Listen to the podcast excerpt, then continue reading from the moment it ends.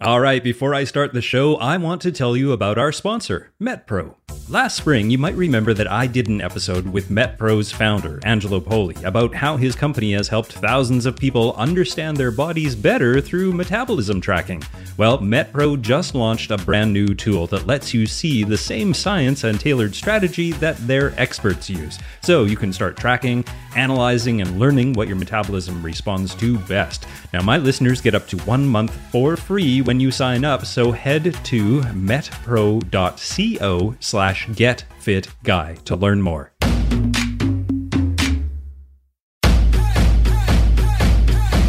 Welcome to the Get Fit Guy's quick and dirty tips to slim down and shape up. My name is Brock Armstrong, and I am the Get Fit Guy. And in this episode, you're going to learn just how quickly, or slowly, depending on your outlook on life, you can expect to see gains in muscle mass after you start a muscle building program.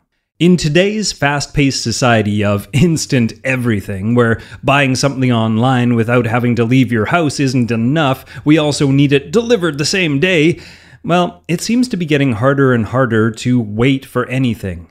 Even fitness is being rushed by people who seek out quicker and easier hacks to achieve what we used to be happy to accept as a long, hard road to greatness. Now, don't get me wrong, I don't think this is necessarily a bad thing, it's really just the way the world is moving. Although, with the new research suggesting that erythropoietin, or EPO for short, you know, the substance that cyclist Lance Armstrong admitted to using in his Tour de France victories, well, apparently it doesn't actually work. So maybe we've learned our lesson on trying to take shortcuts? Well, probably not. But that's not what I wanted to talk about today. We'll save that for another day. For at least 30 years, trainers, athletes, and scientists alike have all assumed that gains made in the first few weeks of a weight training program are an illusion. Not the kind that you see at a magic show or at a science museum, but more of a biological sleight of hand. The sports scientists all agree that swelling that's caused by muscle damage is what makes muscles seem bigger, and that for any real muscle size improvements, you'll have to wait at least six to eight weeks. And even the National Strength and Conditioning Association agrees with this timeline. Well, a new study has just been published that seeks to turn some of these old bodybuilding ideas on their head or at least make some significant changes to that timeline. Which is good news for you folks who are in a hurry to look buff at the beach this summer. The new study, published by the National Strength and Conditioning Association, is titled The Time Course of Short Term Hypertrophy in the Absence of Eccentric Muscle Damage, which is really just a fancy way of saying how long it takes to build muscles when you only move the weight in one direction. And yes, that does still seem confusing, but I promise I'll break it down for you. First, let's talk about what the word eccentric means. Now, according to the USCD page about muscle contractions, as the load on the muscle increases, it finally reaches a point where the external force on the muscle is greater than the force the muscle can generate, and thus, even though the muscle may be fully activated, it is forced to lengthen, due to the high external load. This is referred to as an eccentric contraction. Still confused? Okay. Picture your mom doing a bicep curl with a huge dumbbell in one hand. Fun, right? Well, when the dumbbell is moving down toward the floor, the bicep muscle is elongating, which indicates an eccentric contraction. When your mom is moving the dumbbell up and away from the floor, the muscle contracts, which indicates a concentric contraction. Got it? Great. Let's move on. Mom, you can take a knee.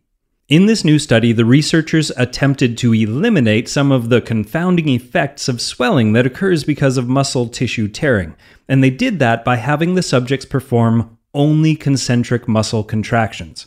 So when the test subjects were doing a bicep curl like your mom just did, they lifted the weight upward, but then a lab coat clad scientist jumped out of nowhere, grabbed the weight out of their hand, and lowered it for them, and then handed it back for the next repetition. This routine is how they avoided the eccentric contractions that are thought to induce the majority of the muscle damage.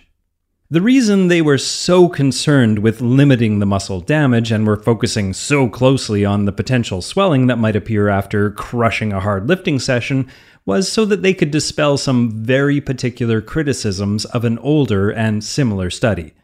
Back in 2011, a study titled An Examination of the Time Course of Training Induced Skeletal Muscle Hypertrophy observed a remarkable 3.5% increase in muscle size as measured by computerized tomography or CT scan after just two workouts.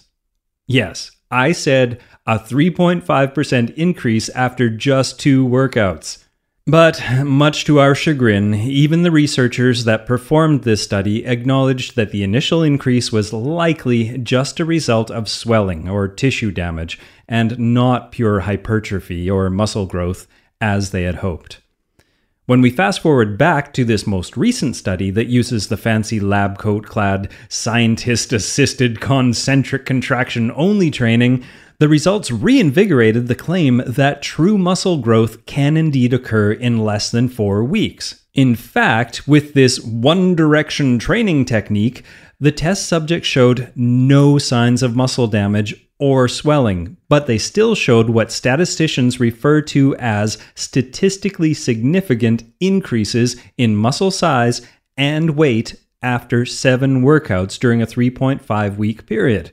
And in case you were wondering, the gains were assessed every 72 to 96 hours by level of soreness, lean mass, echo intensity, muscle thickness, relaxed and flexed arm circumference, and isokinetic strength. Now, there are still some doubters out there, and they point to the fact that only 10 out of the 13 test subjects actually showed significant gains in muscle size or hypertrophy during the four week study.